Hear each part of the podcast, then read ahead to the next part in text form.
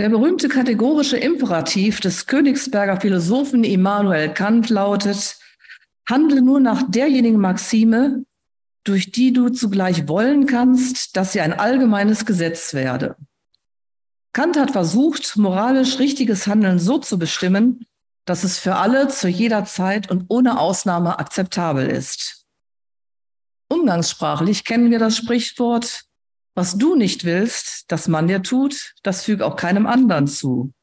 Sinngemäß, lass anderen gegenüber bleiben, was du selber nicht erleiden möchtest. In der heutigen Lesung in Matthäus 7, die Verse 12 bis 20, berichtet Jesus uns Folgendes. Behandelt andere Menschen genauso, wie ihr selbst behandelt werden wollt. Denn so steht es im Gesetz und bei den Propheten. Geht durch das enge Tor, denn das Tor zum Verderben ist weit und der Weg dorthin ist breit. Diesen Weg wählen viele Menschen. Aber wie eng ist das Tor zum Leben und wie schmal ist der Weg dorthin. Diesen Weg finden nur wenige Menschen. Nehmt euch in Acht vor den falschen Propheten. Sie kommen zu euch und verhalten sich wie Schafe. Aber im Innern sind sie Wölfe, die auf Raub aus sind. An ihren Früchten könnt ihr sie erkennen. Oder erntet man Trauben von einem Dornbusch und Feigen von einer Distel. Ein guter Baum bringt gute Früchte hervor, aber ein schlechter Baum bringt schlechte Früchte hervor. Ein guter Baum kann keine schlechten Früchte hervorbringen und ein schlechter Baum keine guten Früchte. Ein Baum, der keine guten Früchte bringt, wird umgehauen und ins Feuer geworfen. Also gilt, an ihren Früchten werdet ihr die falschen Propheten erkennen. Dieser anspruchsvollen Lesung folgt eine anspruchsvolle Predigt. Thorsten, ich wünsche dir Gottes Segen. Ja, bitteschön.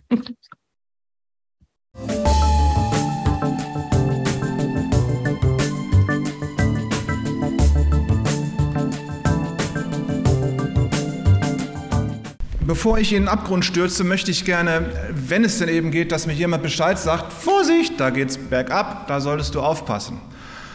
Was du nicht willst, dass man dir tut, das füge auch keinem anderen zu. Jesus sagt es positiv, alles, was du willst, dass dir die Leute tun sollen, das tu ihnen auch. Also, heute kommt eine eindeutige Warnung. Ich möchte nämlich auch gern gewarnt werden, bevor es irgendwo bergab geht. Auf der einen Straßenseite steht ein Rabbi und hält ein Schild hoch, das Ende ist nah. Und auf der anderen Straßenseite steht ein frei evangelischer Pastor und hält ein Schild hoch, wo drauf steht, kehre um, jetzt! Und dann kommt ein Auto vorbei, der Fahrer hält an, guckt raus und brüllt, haut ab, ihr Blödmänner, so blöde Sekte hier, das braucht doch kein Mensch, so ein Quatsch, und fährt dann weiter. Zwei Sekunden später hört man Reifen quietschen und ein riesengroßes Platsch. Dann geht der Rabbi rüber zu dem Pastor und sagt, wir hätten vielleicht doch das Schild aufstellen sollen, Vorsicht, Brücke kaputt. Also wenn man schon eine Botschaft ausrichtet, die warnt, dann muss sie auch so rüberkommen, damit man sie versteht. Einerseits, aber andererseits müssen auch diejenigen, die die Botschaft hören, sehr fein aufpassen und dementsprechend darauf reagieren, was denn die Botschaft sagt. Wir haben heute eine interessante Botschaft von Jesus gehört. Da geht es um eine geistliche Realität. Und wir sollen nun fein aufpassen. Wir haben diese Lesung gehört mit dem schmalen Weg und dem schmalen Tor und dem breiten Weg und dem breiten Tor. Wie geht es dir damit? Der ein oder andere hat es bestimmt schon mal gehört. Ich habe immer gedacht, jetzt bin ich als Christ herausgefordert, möglichst den schmalen Weg zu finden, der sehr, sehr problematisch und anstrengend ist. Und am Ende dieses Weges finde ich dann das Tor zum Himmel, hoffentlich kann auch daneben gehen, weil der Weg ist ja so schmal. Ich habe mich auch lange um diesen Text rumgedrückt, darüber zu predigen, weil ich mich davon immer bedroht fühlte. Das ist immer so, da ging immer so, ja, wenn du den breiten Weg nimmst und wenn es dir gut geht im Leben und alles angenehm läuft, dann kommst du in die Hölle. Pass bloß auf. Und ich wollte jetzt aber auch nicht so schlecht leben und habe dann immer ein schlechtes Gewissen gehabt, wenn ich diesen Bibeltext gelesen habe oder eine Predigt darüber gehört habe. Ich habe das nämlich immer falsch verstanden. Ich habe das so verstanden. Also die Menschheit, die ist auf dem Weg auf einer Lebensautobahn. Alles läuft wunderbar und sie versucht sich das Leben so schön wie möglich zu machen. Hurra! Und am Ende steht das Tor zur Hölle und dann kommt man in die Hölle, ins Feuer, ins höllische Feuer. So habe ich mir das gedacht. Weiter habe ich mir gedacht, äh, die Christen, so, die wollen ja in den Himmel, da oben links, die Wolke, die, die Wolke, Wolke 7, ne, zum Hafespielen, da kommen die Christen hin, die wollen dahin. Und der Weg dahin, der ist gepflastert von Bedrohungen und Anfechtungen. Und man kann nur ganz, ganz schwierig den schmalen Weg dadurch, und wenn man am Ende Glück hat und gesegnet ist, dann findet man auf diesem schmalen Weg durch die ganzen Fernisse dieser Welt dann auch tatsächlich das enge Tor in den Himmel. Das mag jetzt lustig aussehen, ist aber kein Spaß, weil es stimmt nicht. Weil Jesus sagt was anderes. Das ist mir glücklicherweise aufgefallen. Die Wirklichkeit ist bitter ernst. Ich habe immer gedacht, wie gesagt, man muss als Christ den Weg finden, ja, und wenn du den Weg nicht findest, kommst du in die Hölle. Man muss also was leisten, um in den Himmel zu kommen. So, man muss was Frommes leisten, man muss leiden, um in den Himmel zu kommen. Wehe, es geht dir zu gut, dann kommst du nicht in den Himmel. So habe ich das immer verstanden. Es hängt also alles davon ab, dass ich ein gutes, leidvolles christliches Leben führe. Aber Jesus sagt eben, wie gesagt, was ganz anderes. Er sagt, geht zuerst durch das schmale Tor und danach kommt der schmale Weg. Der ist sicherlich nicht leicht, aber das ist die Reihenfolge. Nicht erst ist der Weg und dann das Tor, sondern Jesus sagt, geh durch das schmale Tor und dann kommt der Weg. Und Jesus sagt weiter, geh nicht durch das weite Tor, denn der weite Weg, der danach folgt, der führt in die Verdammnis, in das Verderben. Das heißt also, bei Jesus kommt erst das Tor und dann der Weg. Das ist eine ganz, ganz wichtige Unterscheidung. Das wiederum bedeutet, du musst nicht versuchen, den richtigen Weg zu finden, um zum Tor zum ewigen Leben zu gelangen. Du musst dich zuerst entscheiden, durch welches Tor du gehst. Gehst du durch das enge Tor des Glaubens, dann gehörst du schon zum ewigen Leben. Dann ist das Reich Gottes deins. Dann gehörst du schon dazu. Und dann ist natürlich der Weg bis zum Ende deines Lebens auf dieser Welt, bis man denn mal in der Herrlichkeit Gottes ankommt, ist der Weg durch diese Welt immer noch schwer genug. So. Merkt ihr den Unterschied? Wenn das Tor am Ende des Weges ist, dann musst du voller Angst darauf achten, den Weg zu finden, damit du das Tor nicht verpasst. Wenn du aber zuerst durch das Tor gehen kannst, dann liegt der Weg vor dir. Wenn das Tor am Ende des Weges steht, dann musst du etwas leisten, um dieses Tor in den Himmel zu finden. Wenn das Tor am Anfang des Weges steht, dann gehörst du schon zum Himmel. Dann ist auch der Weg ja wesentlich sinnvoller weil du dann weißt, ja, ich gehöre ja schon dazu und ähm, das, das ewige Leben ist meins und das ist ein schwieriger Weg hier, klar, aber ich gehe jetzt und der Weg, der macht Sinn, weil ich ein Ziel habe, nämlich die Herrlichkeit Gottes. Es bedeutet, wie gesagt, nicht, dass der Weg leicht wäre und es gibt viele Möglichkeiten, diesen Weg zu verlassen. Aber wenn du durch dieses Tor gehst, dann gehörst du zum Reich Gottes. Und wenn du den Weg nicht verlässt, dann kann dir das Reich Gottes niemand nehmen. Das heißt, du musst dich entscheiden, durch welches Tor du gehen willst und deine Entscheidung ist heute und jetzt wichtig und nicht mal irgendwann. Du solltest nicht warten, bis du an deinem Lebensende angekommen bist und dann hoffen, dass du noch die richtige Entscheidung treffen kannst, denn du weißt nicht, wann dein Lebensende ist. Wenn du dich heute entscheidest, durch die enge Pforte zu gehen, und Jesus nachzufolgen, dann gehörst du zum Reich Gottes und das ewige Leben gehört dir. Der Lebensweg, der danach kommt, der ist schwer, aber der ist ja sowieso schwer. Ne? So hat jeder so sein Päckchen zu tragen in diesem Leben. So, nur Du wirst diesen Weg dann nicht mehr alleine gehen, weil Jesus nämlich gesagt hat, dass er bei dir ist. Und die Gemeinde, hier sind viele Frauen und Männer, die durch dieses Tor des Glaubens schon gegangen sind und auf dem Weg sind. Und wir begleiten uns gegenseitig. Haben wir gerade ja auch schon so ein bisschen gefeiert hier, die Mitarbeit und die Gemeindemitgliedschaft. Wir sind gemeinsam unterwegs und unterstützen uns. Wir gehen gemeinsam den Weg, unterstützen uns gegenseitig, dass keiner in die Irre läuft.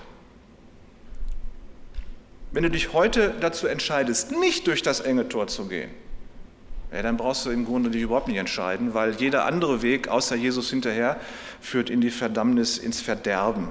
Jesus sagt, du kannst nicht zwei Herren dienen. Entweder folgst du Jesus hinterher oder du folgst irgendwem anderen, was immer das für einer ist.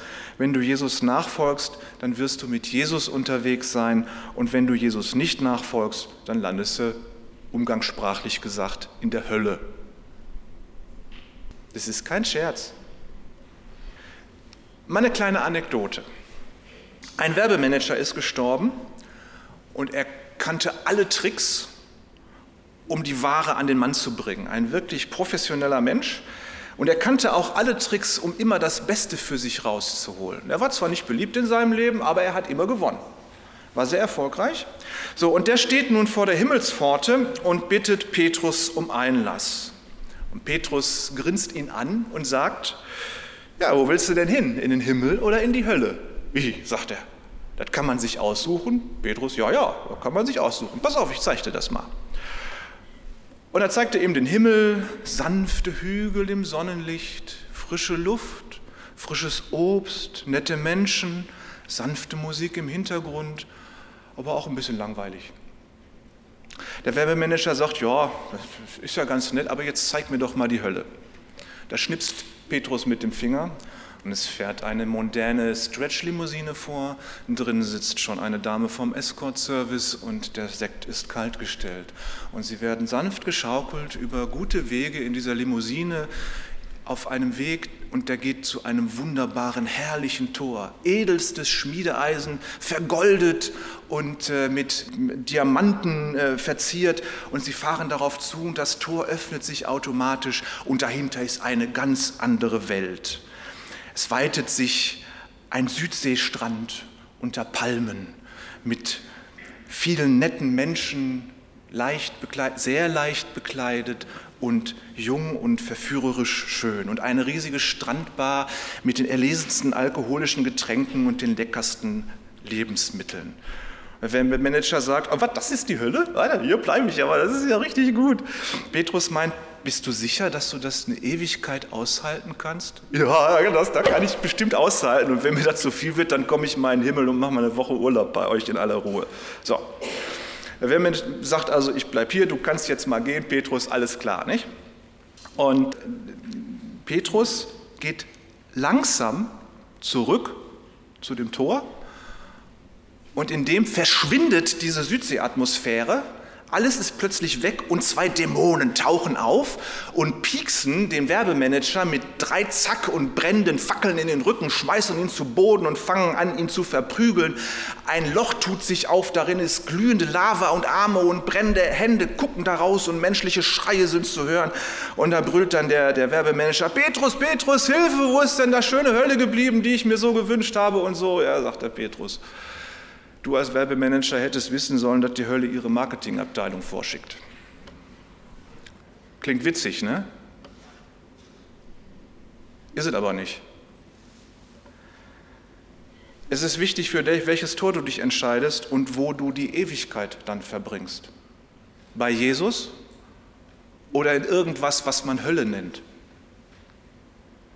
Lass dich nicht von der Marketingabteilung der Hölle in die Irre führen als wenn es die nicht gäbe, die Hölle.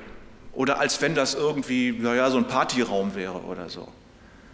Wenn ihr wissen wollt, wie die Hölle seid, da könnt ihr heute schon reingucken. Du kennst die Situation in Jemen, in Syrien. Da ist permanent Krieg. Da kriegen wir in den Medien nicht mehr viel von mit, aber da ist immer Krieg. In Jemen und am Horn von Afrika müssen Eltern zusehen, wie ihre Kinder verhungern und das nimmt kein Ende.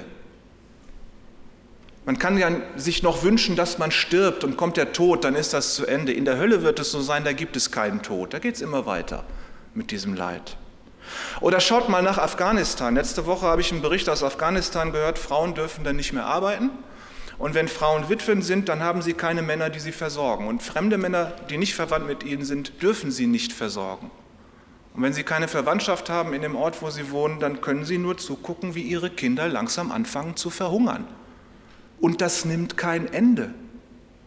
Schau nach Iran.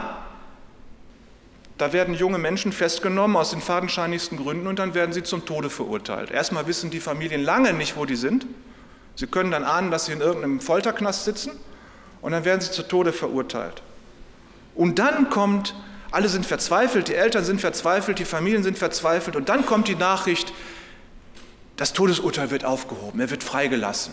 Und dann ist die Hoffnung groß und man jubelt und freut sich und wartet, dass der Liebste dann wieder aus dem Gefängnis kommt und am nächsten Tag wird er doch hingerichtet. Die Mullers halten die Bevölkerung zwischen Hoffnung und Verzweiflung und das nimmt kein Ende. Das ist die Hölle. Ihr braucht euch nur in der Welt umgucken, dann könnt ihr so Auswirkungen der Hölle sehen. Das ist keine Fake so. Jesus sagt, die Hölle, das ist die äußerste Finsternis. Das ist ein Feuerofen, da ist Heulen und Zähneklappern, da ist ohnmächtiges Jammern, da ist ein Loch mit Feuer und Schwefel, wo Qual ist von Ewigkeit zu Ewigkeit, steht in der Offenbarung. Das heißt, das nimmt kein Ende. Du kannst da nicht einfach raussterben, sondern es geht einfach immer weiter. Wie du dir die Hölle auch immer anschaust. Weißt du, was Depressionen sind? Ich habe zwei Menschen begleitet, die dann am Ende sich aus Depressionen umgebracht haben. Das ist Hölle. Und das nimmt kein Ende. Ewigkeit zu Ewigkeit ohne Ende. Und es ist niemand da, der dir dann helfen wird. Die Hölle ist nicht ein bisschen Husten. Das ist auch kein Horrorfilm auf Netflix, den man dann irgendwann abschalten kann. Das ist auch kein Albtraum, der dann vorbei ist, wenn du aufwachst. Mach dir keine Illusion. Das heißt, verschiebe die Entscheidung, durch welches Tor du gehst, durch das Tor des Glaubens oder durch irgendein anderes. Verschiebe diese Entscheidung nicht auf später. Du weißt ja gar nicht, ob du diesen Tag überlebst. Irgendwas ist immer, wisst ihr doch genau, nicht wahr? Blöde Unfälle und so. Lass dich nicht von der Werbeabteilung der Hölle in die Irre führen, als wenn die Hölle was Schönes wäre oder noch schlimmer, als wenn die Hölle nicht existieren würde. Hölle, das ist ja so ein Modebegriff, ja, so, so ein Begriff, das benutzt man so oft. Wenn man wirklich mal dahinter guckt, was da alles hintersteckt, was die Bibel und was Jesus dazu sagt, das ist noch mal ein bisschen mehr als nur eine fromme Show. Es ist allemal besser, jetzt durch die enge Pforte zu gehen, damit du nicht alleine bleibst. Nicht alleine zu bleiben mit dem, was in Not und Leid in dieser Welt sowieso auf dich zukommt und wartet.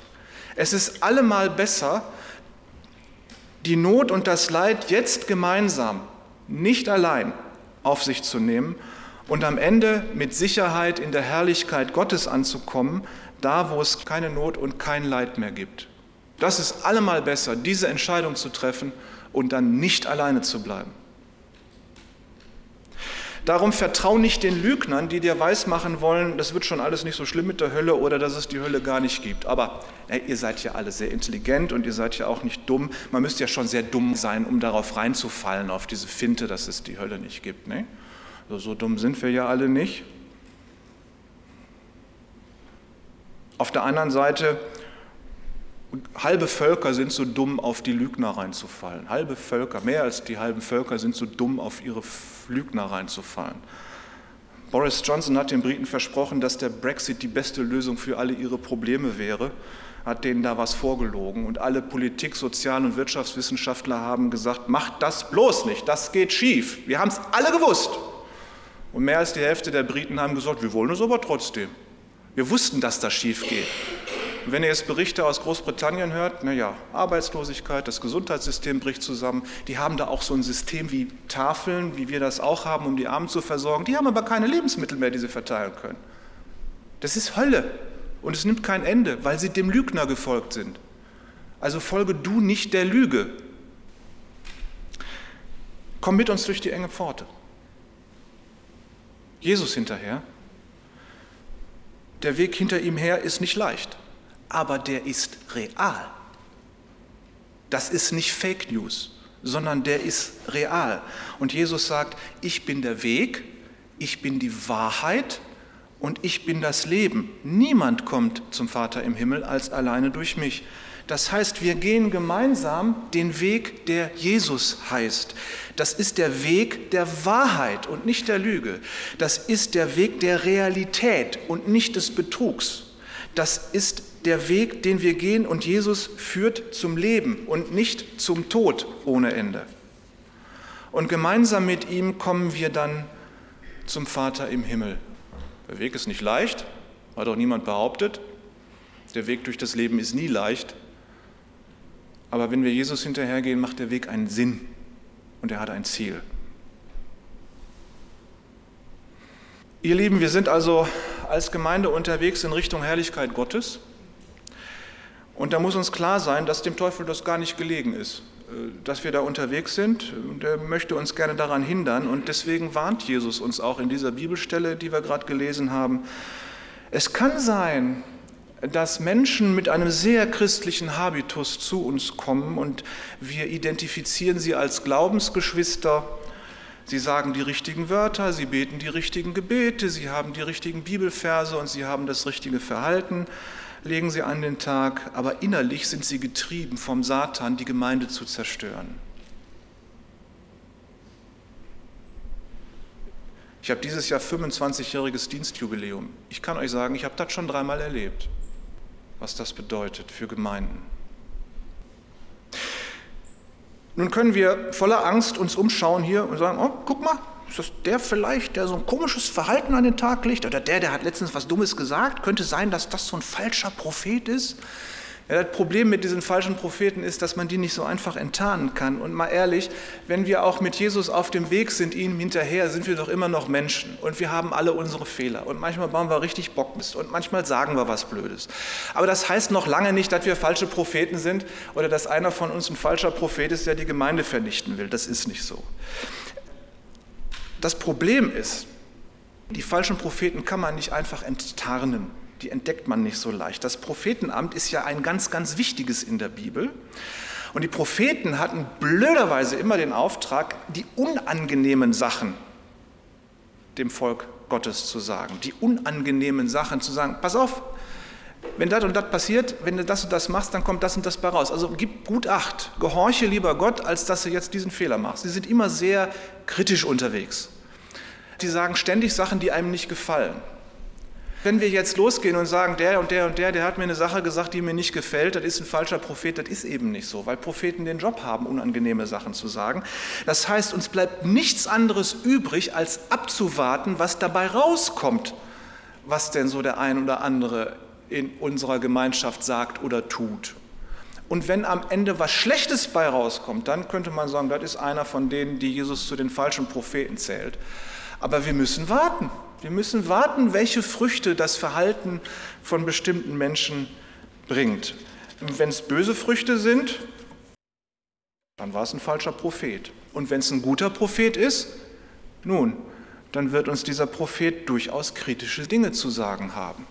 Aber das wird ein Segen sein, diese Dinge zu hören und zu tun, und sie werden die Gemeinde und unseren Glauben stärken.